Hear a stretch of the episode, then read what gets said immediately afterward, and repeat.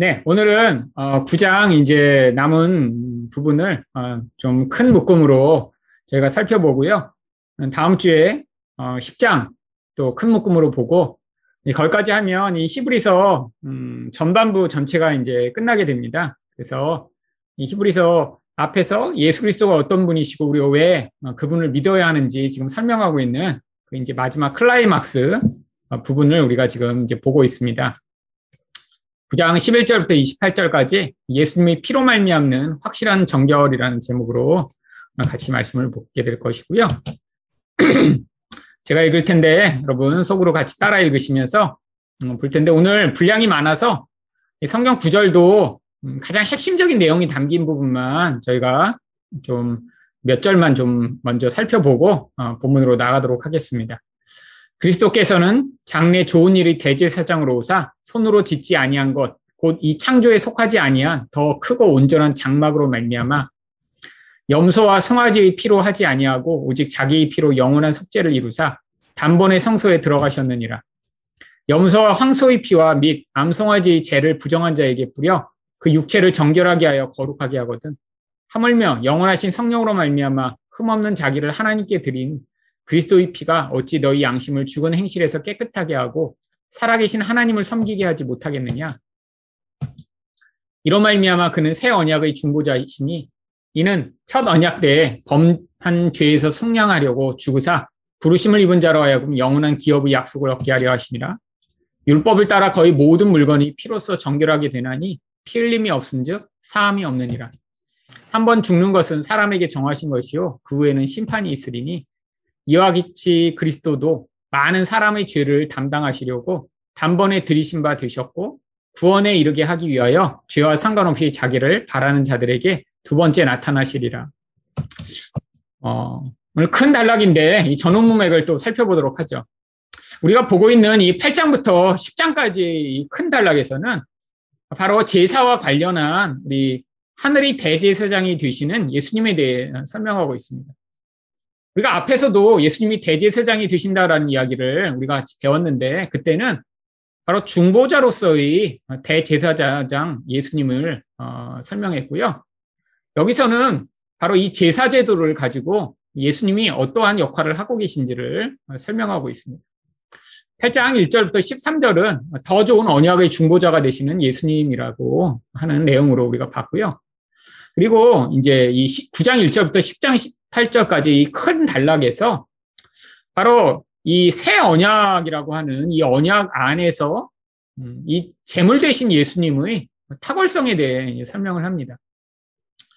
지금 이 대제사장의 가장 중요한 두 가지 역할이 하나는 중보자의 역할로 어, 백성의 연약함을 하나님 앞에 간구하여 어, 복을 받아내는 게 이제 대제사장의 제일 중요한 한 가지 역할이고요. 또 하나의 역할이 바로 백성을 대신하여 희생제물을 하나님께 바침으로 하나님의 진노를 사하게 만드시는 이 역할인데 지금 예수님이 이 두 가지 다이 인간이 불완전한 그런 대제사장이 아닌 온전한 분이 되셔서 이 역할을 감당하신다라고 하는 거죠. 근데 예수님이 어, 이런 대제사장이 되실 뿐 아니라 또한 한편으로는 제물도 되십니다.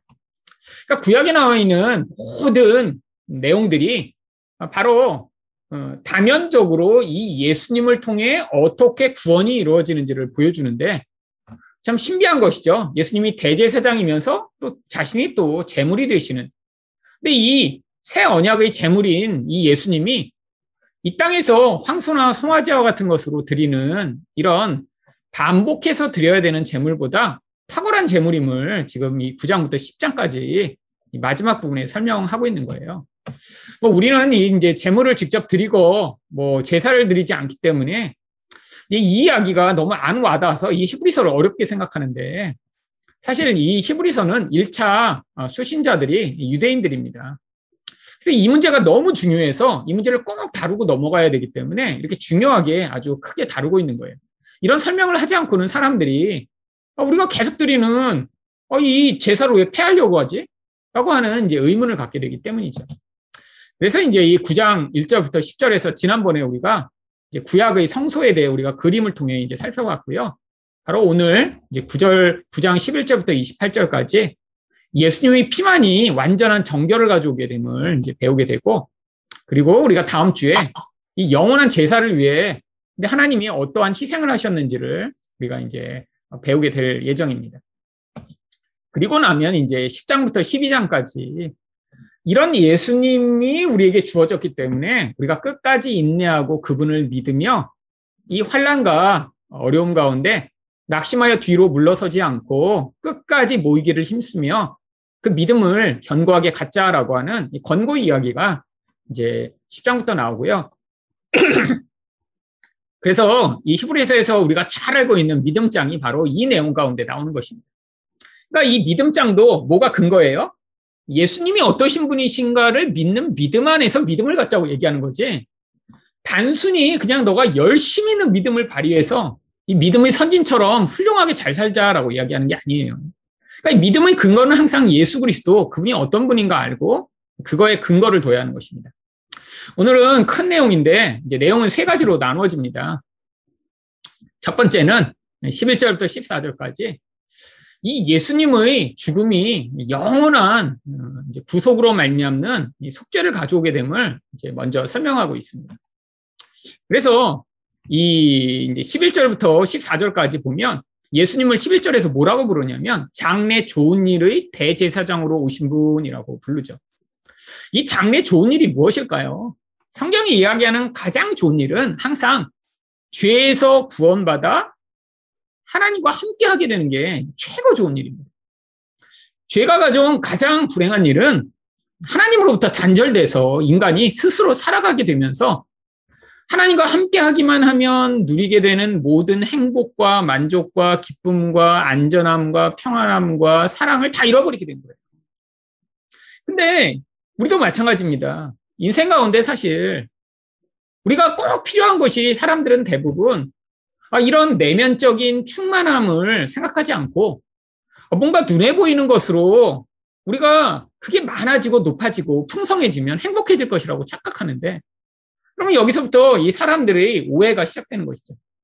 인간 자체가 원래 만들어질 때 하나님으로 말미암는 그 생명이 우리 안에 채워지면 자연스럽게 사랑하고 아, 사랑하면 서로 다른 사람과 같이 있는 것이 행복이고 기쁨이며 그러니까 자꾸자꾸 사랑해서 다른 사람을 더 이롭게 하고자 하고 아, 나를 희생해서 다른 사람을 섬기는 게 자연스럽고 아 그리고 눈에 보는 것에 의존하지 않고 보이지 않는 하나님이 주시는 만족과 기쁨이 내 안에 있기 때문에 자꾸 눈에 보는 것에 집착하거나 또 눈에 보는 것 때문에 불안해하지 않고 살 수 있는데 이게 없어서 우리 인생 가운데 진정한 불행이 찾아오는 것이죠.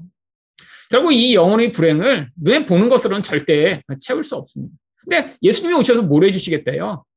지금은 아직 우리가 완전하게 누리지 못하지만 장래 이제 완전하게 누릴 것에 대해 이 죄 문제를 해결해 주시는 대제사장이 되신다라고 하는 것으로 우리에게 소개하죠. 근데 이 예수님이 어떤 부분에서 탁월하신 분이냐면 구약에는 이 죄를 자꾸 해결해야 하나님께 가까이 가서 복을 받을 수 있으니까 옛날 구약의 성도들은 이 복을 받는 것에 대해서 굉장히 민감했습니다. 여러분, 우리는 이 이제 복과 저주에 대해서 이렇게 이제 중요하게 여기지 않는데, 여러분, 이 구약의 성도들, 또 구약의 성도들이 아니라 일반 사람들조차 이 복과 저주에 대해서는 아주 아주 예민했어요. 저주를 받는다고 하면 엄청 무서워서 떨고, 복을 받는다 그러면 어떻게든 그 복을 받아서 살고자 하는 열망이 너무 강했죠. 근데 바로 구약에서 이 복을 받는 길로 하나님이 임시적으로 알려주신 것이 염소와 송아지의 피로 죄를 씻은 다음에 그것도 인간이 하나님께 갈 수가 없어서 인간 가운데 대표자 한 사람을 세워 하나님 이 아무개가 지금 복이 필요한데 이 죄를 짓고 문제가 많지만 이 죄를 사해 주시고 이 피를 보시고 사해 주시고 뒤에 복을 내려 주시옵소서라는 중보자가 필요했던 거죠. 근데 이제는 예수님이 오셔서 이런 반복되는 희생이 필요 없어졌다는 거예요. 예수님 피로 뭐가 가능해졌습니까? 이제 영원한 속죄가 가능해졌기 때문이죠. 근데 이 속죄가 이제는 무엇을 가능케 하냐면 14절을 보시면 양심을 죽은 행실에서 깨끗하게 해서 하나님을 섬기는 것이 가능하게 만들었습니다. 자, 구약 성경에 염소와 송아지의 피로 이렇게 죄를 사했는데 사실 표면적이고 상징적인 것이었어요. 뭐는 할 수 없었냐면 양심 자체가 변할 수 있게 만들 수 없었습니다. 여기서 이 양심이라는 거는 세상 사람들이 뭔가 죄책감을 느끼는 그런 양심을 얘기하는 게 아니라 인간의 마음의 중심에서 인간의 본질을 움직여 나가는 본질을 얘기하는 거예요. 아무리 황소를 100마리 죽여도 마음을 바꾸지는 못했다는 거예요. 근데 예수의 피는 이것이 가능케 하는 역할을 합니다. 그러니까 인간이 이 마음의 본질에서 이런 새로운 생명이 만들어진 그 본질이 있어야 그것으로 말미암는 어떤 행위도 모두 바로 거짓이 아닌 살아있는 행위를 할 수 있죠. 여러분 마음의 본질이 바뀌지 않은 채로 어떤 일을 한다면 이것은 하나님이 보실 때 다 죽은 행실입니다. 여러분 우리가 겉으로 볼 때는 어떤 사람이 굉장히 착하고 선한 일을 하는 것처럼 보일 수 있지만 사실 우리는 그 마음의 동기를 알 수가 없어요. 여러분 이게 참 어려운 거죠. 여러분 뭐 어떤 사람이 아 내가 이렇게 뭐 국민을 잘 섬기겠다고 다 이제 지금 뭐 자기가 대통령 시켜주면 막 국민을 잘 섬기겠다고 막 지금 주장하는 사람이 얼마나 많이 있습니까? 근데 뭐 이제 그 사람들의 어떤 마음의 본질들이 이제 많이 드러났죠. 이 사람이 어떤 사람인가. 근데 참 한 명 한명 봐도 아, 저 사람이 정말 대통령이 돼서 우리들을 잘 섬길 수 있을 것인가? 사실 그렇게 마음에 안심이 드는 사람이 아무도 없습니다. 아니, 참 너무 불행한 것 같아요.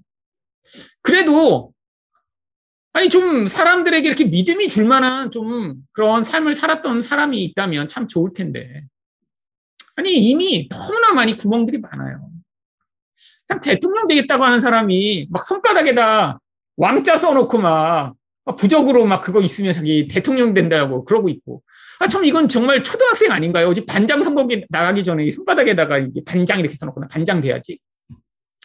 아니, 이런, 이 정도 수준의 사람들이 나서서, 아, 나 나중에 대통령 되겠다고 하는 이런. 여러분, 겉으로는 내가 뭐 국민을 섬기겠다고 하지만 그 양심의 본질 자체가 변하지 않고 내가 권력을 가지고 그 권력으로 나쁜 놈들 다 때려잡고 내 마음에 안 드는 사람들 다 몰살시킨 뒤에 내가 원하는 내 권력을 이루겠다고 하는 게 정말 계속해서 펼쳐나오고 뿜어져 나오니까 사실은 안심할 수 없는 거죠. 여러분, 아무리 우리가 어떤 좋은 목적을 가지고 행하더라도 우리 본질 자체의 이익이 있어. 내가 하나님처럼 되고 왕처럼 되고 싶어. 내 원하는 대로 살고 싶은 이 본질 자체를 바꿀 수 없습니다. 그래서 하나님이 하시는 게 우리 안에 새 마음을 만들어내시는 거예요. 이게 돼야 뭐가 가능하다고요? 하나님을 섬기는 일이 가능합니다. 그러니까 우리 안에 정말 예수의 보혈이 만들어내는 이 영향력이 아니고는 절대로 우리는 하나님을 온전하게 섬길 수 없죠. 자, 이렇게 해서 또 그 다음에 이 예수님에 대해 15절부터 22절까지 뭘 얘기하냐면 새 언약의 중보자가 되신다고 하세요. 이 옛 언약과 새 언약은 제가 예전에도 말씀을 드렸습니다. 옛 언약은 율법을 지켜 하나님이 율법을 지키는 자에게 약속하신 축복을 얻어내는 방편으로 율법을 주셨는데 근데 구약의 모든 백성들이 율법을 어떻게 했나요? 다 어김으로 말미암아 율법을 깨뜨린 자에게는 언약의 결과에 따라 무엇이 약속되었냐면 죽음과 저주가 약속되었습니다.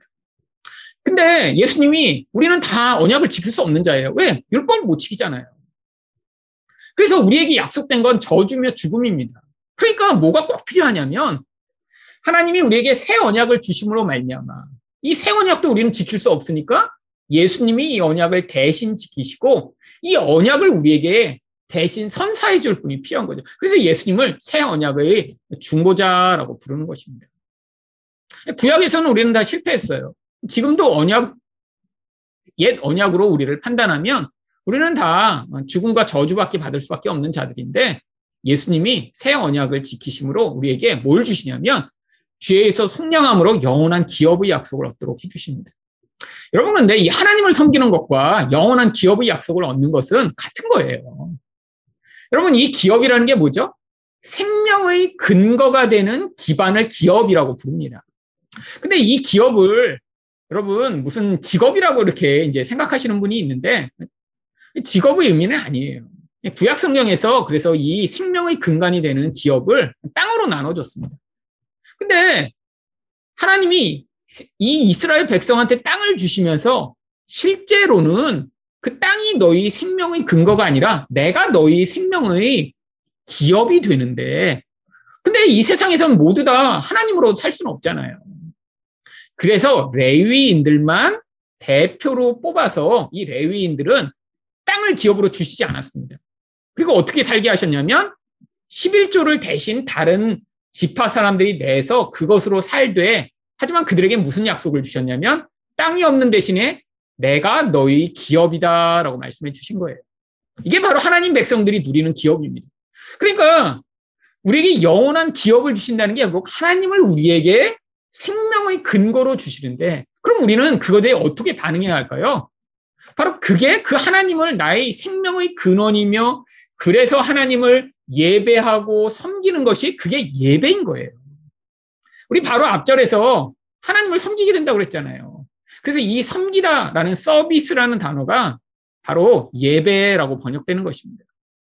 그래서 이게 요한계시록에 다시 반복돼요. 요한계시록 7장 15절에 보시면 사실 거기서 하나님 백성들이 누리는 안식의 이야기가 나오는데 그때 주어지는 얘기가 하나님이 하나님의 백성들 위해 장막을 치시고 하나님 백성들은 하나님을 섬기게 될 것이다라는 약속이 주어져 있는데요.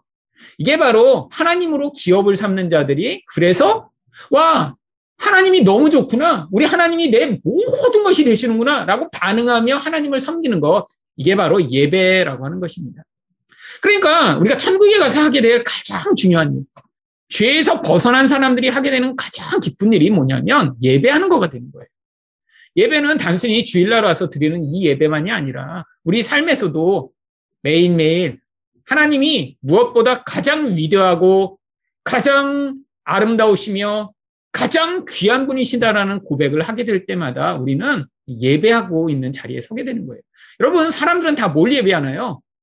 다 돈을 예배하고, 집을 예배하고, 자식을 예배하고 성공을 예배하죠. 아, 그래서 불행한 거예요. 여러분, 하나님 백성을 바로 그 자리로 하나님이 부르고 계십니다. 그게 바로 이 죄에서 벗어난 자들이 하게 되는 제일 큰 축복이죠. 근데 갑자기 이제 말씀을 나중에 보시면 알겠지만 16절과 17절에 유언에 대해 이야기합니다. 유언은 왜 죽은 자가 죽은 후에만 유효한 것이라고 얘기하나요? 이 구약의 옛 언약 때문이에요. 이 언약 규정 가운데 뭐가 있냐면 언약을 어긴 자는 반드시 반으로 쪼개져서 죽어야 된다라는 결과가 있습니다. 근데 이 언약 규정을 그대로 적용을 하면 무슨 일이 벌어지나요? 우리도 다 반이 쪼개져서 죽어야 돼요.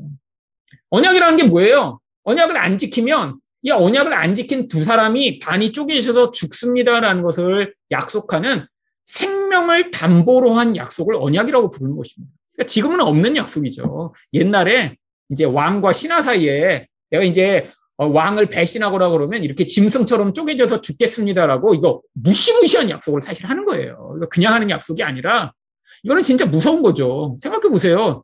앞에다 죽은 짐승을 반을 쪼개놓고 왕이랑 신하가 손잡고 그 사이를 지나가며 이 짐승이 피를 막 흘리는 그 사이에서 아 우리가 이 약속을 깨뜨리면 이렇게 반으로 쪼개져 죽기를 원합니다. 이러면서 약속하면서 지나간 거예요. 자 구약에서 이스라엘 백성이 언약을 깨뜨렸습니다. 그럼 어떻게 해야 돼요? 죽어야죠. 근데 다 죽으면 아무도 이 언약의 혜택을 받을 수 없잖아요. 그래서 하나님은 어떻게 하시냐면 자신이 대신 죽으신 것입니다. 이게 그래서 유언이 죽은 다음에 유효하게 된 거예요. 그래서 이 앞으로 너희 대신에 내가 죽어 이 유언을 언약을 유효하게 만들 것에 대해 구약에서 하나님이 자꾸 피 뿌리는 것으로 이 언약이 이루어지게 됨을 가르치시고자 피 뿌림의 그런 제사 행위를 가르치셨다라고 하는 거예요.